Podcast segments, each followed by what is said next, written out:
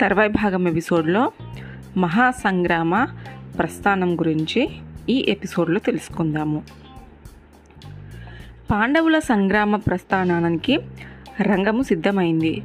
పురోహితులు వేదాశ్విరాదాలు సర్వత్రా ప్రతిధ్వనించాయి పుణ్యక్షతలు వారిపై అభివర్షించాయి.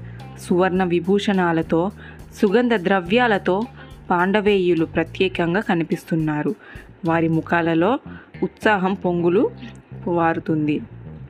ఎక్కడ చూసిన పూర్ణ కళాశాలు శుభద్రవ్యాలు కనిపిస్తున్నాయి. మంగళ శ్లోక పాఠాలు వినిపిస్తున్నాయి. పాంచాలి అందరికీ వీరతిలకము దిద్దింది. పుణ్యగణనాలు మంగళహారతాలు పాడుతున్నారు. చిరునవ్వులు చిందిస్తూ అక్కడ పెద్దరికము వహిస్తున్న వాసుదేవుడు వాతావరణానికి వన్నె తెచ్చాడు. వంది మాగదుల స్తోత్ర పటాలు భేరి ఘోషాలు మంగళ వాయిద్యాల నడుమ ధర్మరాజు ఆయత్తం చేసిన రథంపై కూర్చున్నాడు. శ్రీకృష్ణుడు శ్వేతాశ్వాల పగ్గాలు చేబుని గుర్రాలు వెనునిమిరి అర్జున రథాన్ని అలంకరించాడు. గాండివంతో దగదగలాడుతున్న రత్న ఖచిత కిరీటంతో ఆ రథాన్ని అధిరోహించాడు. కృష్ణదేవునికి అగ్రజునికి నమస్కరించి దేవదత్త శంఖాన్ని పూరించాడు కిరీటి. శౌరి మహోత్సవంతో తన చేతనున్న పంచజన్యాన్ని పూరించి భూమి ఆకాశాలను కంపింపజేశాడు. తర్వాత భీమసేనుడు నకుల సహదేవులు వేరువేరు రథాలు అధిరోహించారు. రకరకాల నిశితాయుధాలను వాటిలో పదిలపరిచారు. జెండాపై కపిరాజు రెపరెపలాడుతుండగా శంఖధ్వానాలు మిన్నమిట్టుగా రథాలు రణరంగ దిశలో కదిలాయి. వేల కొలది పరిచారకులు అపార సేనవాహిని ఆ వెంట తరల తరలాయి. పట నివాసానికి ధాన్యాలు వేర్వేరు భోజ వస్తువులు భారీ స్థాయిలో వాహనాలతో కదిలాయి. ఆయుధాగారము సుశిక్షితులైన పనివారితో కురుక్షేత్రానికి కదిలింది. అదొక మహాసాగర సాగరం కదులుతున్నట్టు అనిపించింది. ఉపప్లావ్యం ఒకసారి నిషిబ్దమై బోసిపోయింది. పాండవ సేనవాహిని కొంతకాలము ప్రయాణించ సాగింది. కురుక్షేత్రము సమీపించింది. మునివాటికలు ఆశ్రమాలు గురుకులు దేవాలయాలు దరిదాపులలో లేని ప్రాంతాన్ని చూడసాగారు. ప్రశాంత నిలయాలకు అలజడి కలగని సుదూర ప్రాంతాలకు సస్య ఫలభరితమైన హిరణ్యాతి నది తీరానికి అనువైనదిగా ఎంపిక చేశారు. అక్కడ గూడారాలు అమర్చి సేనకు విడుదలు ఏర్పాటు చేయవలసిందిగా ధర్మరాజు ఆజ్ఞాపించాడు. వారి వారి ఆదిత్యాలను బట్టి స్థానాలను పటకుటీరాలను నిర్ణయించారు. కదులుతున్న సేనవాహిని అనగానే శుభ ప్రవేశ సూచకంగా శ్రీహరి పాంచజాన్యము మార్మోగింది. రాజు పరిచారికులు త్వర త్వరగా సైనిక నివాసాలకు గజశాలలు గుర్రపు గొట్టాలు అధిపతులు మందిరాలు సిద్ధం చేశారు. సర్వసేనాధిపతి దృష్టదుమ్యుడు చుట్టూ కలయాతి తిరుగుతూ భద్రతని సౌకర్యాలను పరిశీలిస్తున్నాడు. సర్వ సౌకర్యాలతో వంటశాలలు సిద్ధమయ్యాయి. పొద్దు వ్యవధిలోనే ఒక మహానగరము హిరణ్వాతి తీరాన వెలసింది. ఒకవైపు గడి గాడిపోయిల మీద వంటలు అయిపోతున్నాయి. చిత్రాన్నాలు శాకాహారాలు మాంసాహారాలు భక్ష్యాలు మధుర పానీయాలు సిద్ధమవుతున్నాయి. ఏనుగులకు చెరకు గడలు అరటిగెలలు అందుతున్నాయి. గుర్రాలకు గుగ్గిలు ఉడుకుతున్నాయి. సైనికులు పరస్పరం సాయం చేసుకుంటూ రథచక్రాలకు కందెనలు వేస్తున్నారు. మావటీలు ఏనుగులకు ఫలహారం కోసము అడవులకు తీసుకువెళ్తున్నారు. కొందరు సందెవేలకు కాగడాలు సిద్ధం చేస్తున్నారు. ఆయుధశాలలో కొలువులు కనకాలాడుతున్నాయి. ఒక్కొక్క ఔక్షహీనికి వేరువేరుగా అన్ని అవసరాలు తీర్చే తీరున ఏర్పాట్లు జరిగాయి. పాండవ పక్షాన జరుగుతున్న ఏర్పాట్లు చారుల ద్వారా దుర్యోధనునికి తెలుస్తున్నాయి. లోపల చలించిన పైకి తొనకడం లేదు. హస్తినాలో తన కొలువుపై దుర్యోధనుణ్ణి ప్రసంగించాడు. తాను స్వయంగా వచ్చిన సంధి పొసగలేదని కృష్ణుడు ఆగ్రహించాడు. పాండవుల మనసులో మనపై రోషవేషాలు రేకింతసాగారు సమర్థుడు. సరే ఇక ఆల ఆలసించక మనము కూడా రణరంగానికి కదలాలి. రేపే మన యోధులను ఒక చోట సమీకరించండి. దుశ్శాసనుడు శకుని రాధేయులతో కలిసి సైన్య సన్నాహాలు చేయించగలడు అని ప్రకటించాడు. మరుక్షణము దుశ్శాసున శకుని కర్ణుల సెలవు తీసుకొని సభ నుంచి నిష్క్రమించారు. హస్తినాపూరిలో ఒక్కసారిగా వాతావరణము గంభీరంగా మారింది. పదకొండు ఔక్షహీనుల సైన్యం ఉంది. అష్ట్రస్త్ర కోవిధుల ఆచార్య దేవులు కౌరవ పక్షాన ఉన్నారు. అయినా పురాజనుల గుండెలు భీతిల్లుతున్నాయి. చాలామందికి ధర్మపక్షం విజయాన్ని వర్తిస్తుందని నమ్మకం. అదే వారి భయాన్ని కారణం. మరునాడు యుద్ధరంగానికి తరలడానికి సర్వం సిద్ధమైంది. భేరీనాదాలతో సంగరఘోష మొదలైంది. గజఘీంకారాలు అశ్వమే అశ్వహేషాలు రథాలు పరుగుల సవ్వళ్ళు వీర యోధుల సమర సారంభాలతో హస్తిన సందోలుతుంది. వివిధ రకాల ఆయుధాలు శకటలకేలుతున్నాయి దుర్యోధనుడు ఆత్మీయులతో యుద్ధ మంతనాలు సాగిస్తున్నారు. ఆజ్ఞలు జారీ చేసే వారికి చేస్తున్నారు. పెద్దల నుండి తీసుకోవలసిన సూచనలు గ్రహిస్తున్నారు. ఇంకా కౌరవ పక్షాన సైన్యాధిపతి జ- నిర్ణయము జరగవలసి ఉంది. అది రేపటి కార్యక్రమమని అన్నారు. హస్తినాపురానికి యుద్ధానికి సన్నద్ధమవుతుంది. కురుసభలో సైన్యాధిపతి నిర్ణయం జరుగుతుంది.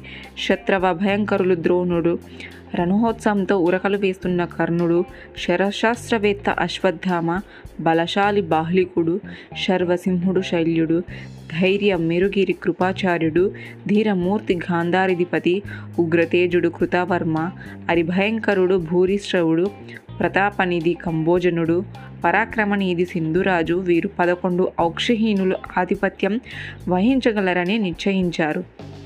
దుర్యోధనుడు ప్రత్యేకమైన వస్త్రాలంకారాలతో ఆభరణాలతో సభను అలంకరించారు.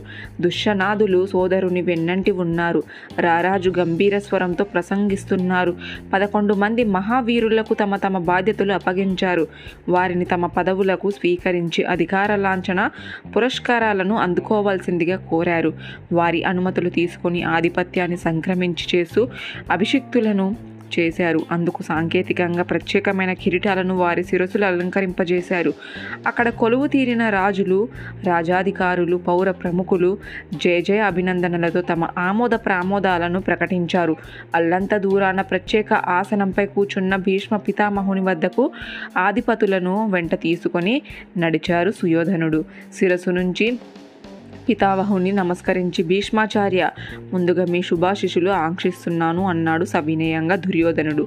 భీష్ముడు రెండు చేతులతో దీవించాడు. పితామహ మన వ్యూహరచన ప్రకారము మీరందరూ ఒక్కొక్క ఔక్షహిని అప్పగించారు. ఇక మీరు మీరందరిని పర్యవేక్షిస్తూ సర్వ సైన్యాధ్యక్షి పదవిని స్వీకరించాలి. నన్ను అనుగ్రహించండి. సమస్త సేన వాహిని క్రమ పద్ధతిలో నడిపించాల్సిందిగా గురుతర బాధ్యత వ- మీరు వహించాలి. వీరిలో వివిధ దేశాధిపతులున్నారు. వారి బలగాలున్నాయి. ఎంత బలగం ఉన్నా సమర్థవంతంగా యుద్ధరంగంలో ముందుకు నడిపించగల సామర్థ్యం లేకుండే ఆ ఔక్షహీనలను నిష్ఫలమే కాగలవు. అద్భుత తేజో పుంజులపై విరజిల్లుతున్న వీరి దీనికి అర్హులు. నన్ను కరుణించి నా ప్రార్థన మన్నించండి. మీ అంగీకారమే కౌరవ విజయానికి మూలం కాగలదు అన్నాడు భీష్ముడు. అతని మాటలకు శ్రద్ధగా ఆలకించాడు. సుయోధన నాకు సమ్మతమే. కానీ నీ అభ్యర్థనకు నా చిన్న అభ్యంతరము. అనగానే సభ మరింత నిశ్శబ్దమయ్యింది. నాయన ఇలాంటి సందర్భాలలో అన్ని విషయాలు సాకాల్యంగా చర్చించడము ముఖ్యము. వ్యవహార శైలిలో విష్పట ముఖ్యము. నాకు మీరు పాండవులు కూడా కావలసిన వారే. సరి సమానులే. అయినా నేను మీ పక్షాన నిలిచి పోరాడటానికి నిర్ణయించుకున్నాను. ఇన్నాళ్ళు మీతో ఉండి ఈ విపత్కలాలతో పాటు చేరటము గౌరవము కాదు. తటస్థ వైఖరి ధర్మం కాదు. కనుక నేను మీ పక్షాన నిలుస్తాను. అందులో నాకు రెండో ఆలోచన లేదు. సర్వసేనాధిపత్యానికి కూడా నీ మాట మేరకు మనస్ఫూర్తిగా స్వీకరిస్తున్నాను. అనగానే సభలో కరతాధ్వానులో మిన్నుపట్టాయి. దుర్యోధనులు కృతజ్ఞతాపూర్వకంగా భీష్మ పితామహుని పాదాలకు నమస్కరించారు. అందరి ముఖాలలో నూతన తేజం వెల్లవిరిసింది. సుయోధన సభాముఖంగా నేను చెప్పవలసిన ముఖ్యాంశాలు ముందుగానే చెబుతున్నాను. దానిని బట్టి నీ తదుపరి వ్యూహాన్ని సిద్ధం చేసుకోమంటూ ప్రారంభించాడు. ఈ విశాల పృథ్వీలో నాతో తలబడి నిలువగల వాడెవరు లేడు. అయితే ఒక కిరీటి మాత్రము నేను గెలవజాలను. ఆ సవ్యసాచి సామాన్యుడు కాదు. నాకన్నా మిన్నగా శాస్త్ర సంపత్తి సంపాదించుకున్నాడు. అచంచలమైన లక్ష్యశుద్ధి కలవాడు. ఇక మిగిలిన వారిని నేను ఓడించగలను. మరొక్క సున్నితమైన విషయం ఉంది. నేను పాండవులపై విజృంభించలేను. నాకు చేతులు రావు. మనస్కరించరాదు. అదే తీరు వారితోనూ ఉంటుంది. కానీ ఘోర సంగ్రామ వేళ ఏది ఎట్లా జరుగుతుందో ఉద్రికాలు ఎట్లా నడిపిస్తాయో తెలియవు. చాలాసార్లు మన ఆధీనంలో ఉండవు. మరొక్క సంగతి రణరంగంలో మున్ముందుగా నేను దిగాలి. లేదా కర్ కర్ణుడైనా దిగాలి. మేమిద్దరము ఏకకాలంలో యుద్ధం చేయడము అసాధ్యము. నేను మనసు విప్పి చెప్పినవన్నీ నీకు అంగీకార యోగ్యమైతే సర్వ సైన్యాధిపత్యానికి నాకు అభ్యంతరం లేదు అన్నాడు పితామహుడు. వెంటనే కర్ణుడు అందుకొని దుర్యోధనుని వైపు తిరిగి పెద్దలు ఇప్పుడు ఈ విషయము ప్రస్తావి ప్రసవించాల్సిన అగత్యం లేదనుకున్నాడు. భీష్మాచారుని తర్వాత కానీ రణభూమిలో అడుగు పెట్టాడని నేను ఎన్నడో శపథం చేసి ఉన్నాను. పునశ్చరణ చేయాల్సిన అగత్యం లేదు అన్నాడు నిష్ఠూరంగా. భీష్ముడు ఆ మాటలకు అంతగా ప్రతిస్పందించకనే ముఖ కవలికలోనే తన అంగీకారం తెలిపాడు. దుర్యోధనుని ఆనందానికి అవధులు లేదు. కర్ణుని ముఖము ఎర్ర బారింది. మిగిలిన సేనాపదులంతా ఒక్కసారిగా హాయిగా ఊపిరి పీల్చుకున్నారు. నగరమంతా క్షణాల్లో ఉత్సవ కళ సంతరించుకుంది. భీష్ముడు శాస్త్రోక్తంగా కౌరవ సైన్య సర్వసైన్య అధ్యక్షుడి పదవిగా అలంకరించడము జరిగింది. హస్తినాపురంలో సైన్యాధిపత్యాల నిర్ణయము పూర్తయింది. దుర్యోధనుడు మహాసంగ్రామ యాత్రకు ముహూర్తాలు నిర్ణయింపజేశాడు. పనులలో తల మునకలవుతున్నారు. తల్లిదండ్రులు దర్శించి ఆశీస్సులు అందుకున్నారు. సహోదరులతో తన పక్షాన నిలిచిన రాజులతో కృపాదోనని గురువర్యులతో భీష్మ పితామహుని ఆజ్ఞలతో కురుక్షేత్రం వైపు ప్రస్థానం సాగించారు. జయ జయధ్వానాలు శంఖానాదాలు యుద్ధభేరీలు దద్దరిల్లాయి. ముందుగానే మృత్యులు ఏర్పాట్లు చేయడానికి వెళ్ళారు. పాండవ సైన్యం విడదీసిన దిశకు వ్యతిరేక దిశలో కురు సైన్యం దిగింది. రారాజుకు తగిన స్థాయిలో సకల సన్నాహాలు వసతి భోజనాలు ఏర్పాట్లు పూర్తయినాయి. సంగతులన్నీ యాదవ మహిపతి బలరాముని తెలిసి ఎంతగానో నొచ్చుకున్నాడు. కొంత పరిజనంతో పాండవులు సోదరుడు కృష్ణుని చూడటానికి బయలుదేరారు. బలరాముని సాధారణ ఆహ్వానించి పాండవులు హర్ష పాదాలతో సత్కరించారు. సోదరుల మధ్య కలహము కురుక్షేత్రం దాకా రావడం బలరాముని ఎంతగానో కలచివేసింది. మా కృష్ణునికి ఇరు పక్షాలు సమానమే కానీ అర్జునుని పట్ల రవ్వంత అభిమానము ఎక్కువ ఉంటుంది. విజయము మిమ్మల్నే వరిస్తుంది. నేను ఈ దారుణ సంగ్రామం చూడలేను. క్షణక్షణం కర్ణ కఠోరంగా వినిపించే యుద్ధ సమాచారాన్ని నేను వినజాలను. అందుకే నేను తీర్థయాత్రలకు బయలుదేరి దూర దూరంగా వెళ్ళడానికి నిర్ణయించుకున్నాను. ముందుగా సరస్వతి తీర్థము సేవించాలనుకుంటున్నాను. ఒక్కసారిగా మిమ్మల్ని చూసి వెళ్ళాలని వచ్చాను అంటూ బలరాముడు తన మనసులో మాట చెప్పాడు. అందరి వద్ద సెలవు తీసుకుంటూ బలరాముడు బయలుదేరాడు. కృష్ణుడు దూర దూరంగా వ్యవహరిస్తూ తన ప్రమేయం లేదన్నట్టు అన్నగారిని సూచించిన ప్రయత్నించాడు. రుక్మిణీదేవి సహోదరుడు మహాబల పరక్రమశాలి శూరగ్రేసరుడు. భూమిపై యజ్ఞము కాండివము విజయం అనే మూడు దివ్య ఆయుధాలు మొదటి రెండు కృష్ణార్జునుల ఆధీనంలో ఉన్నాయి. విజయము రుక్మి చేతిలో ఉంది. ఆ మహావీరులు యుద్ధ నిర్ణయానికి ముందే ఒకనాడు ఉపప్లావ్యానికి వచ్చారు. ఒక ఔక్షహీని సైన్యంతో సహా తాను పాండవ పక్షాన నిలుస్తున్నానని ధర్మరాజునికి చెప్పాడు. యుద్ధ విషయంలో భయపడవద్దని అర్జునుని వెన్ను తట్టాడు. ధర్మజుడు నిండు సభలో రుక్మి మాటలకు నివ్వెరపడింది. క్షణంలో తనని జయించి రుక్మిణీదేవితో సహా రథంపై తరలిపోయింది. నాటి పెండ్లి కొడుకు చి చిరునవ్వులు చిందిస్తూ అక్కడే ఉన్నాడు. కనీసం ఆ మాత్రం ఇంగిత జ్ఞానమైన రుక్మిణికి లేకపోయినందుకు సభలోన నవ్వు నవ్వుకుంది. అర్జునుడు అందుకని రుక్మిణి నీ అభిమానానికి కృతజ్ఞతలు. కానీ గంధర్వవరులతో తలపడినప్పుడు నాకు మరొక మరొకరి తోడ్పాటు అవసరం లేకపోయింది. కాండవ దహన వేళ విరటుని గోగ్రహణ సమయమున నేను ఒంటరి పోరే సాగించాను. వాసుదేవుని చెలిమి కలిమి ఉండనే ఉన్నది. కనుక నీవు ఆ ఔక్షహీనులు మాకు చేయగల సహాయం లేదు. కావలసిన వారికి ఉపయోగపడితే మంచిది అన్నాడు నిష్కరంగా. ఆ మాటలకు రుక్మిణి అహం దెబ్బతిన్నది. అధిక్షేవ వచనాలు ఆ వీరుని గుండె మండింది. వెంటనే వెళ్ళి దుర్యోధనుణ్ణి ముందు వాలాడు.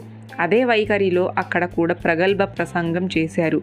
అభిమాన ఖని దుర్యోధనుడు నీ సాయంతో మాకు పని లేదు. తక్షణం కదులు అన్నాడు ధిక్కర స్వరంతో. రుక్మిణి వృధా ప్రయాణము ప్రయాసంతో నిట్టూర్చి తన ఔక్షహిని సైన్యంతో సహా స్వస్థలానికి చేరారు.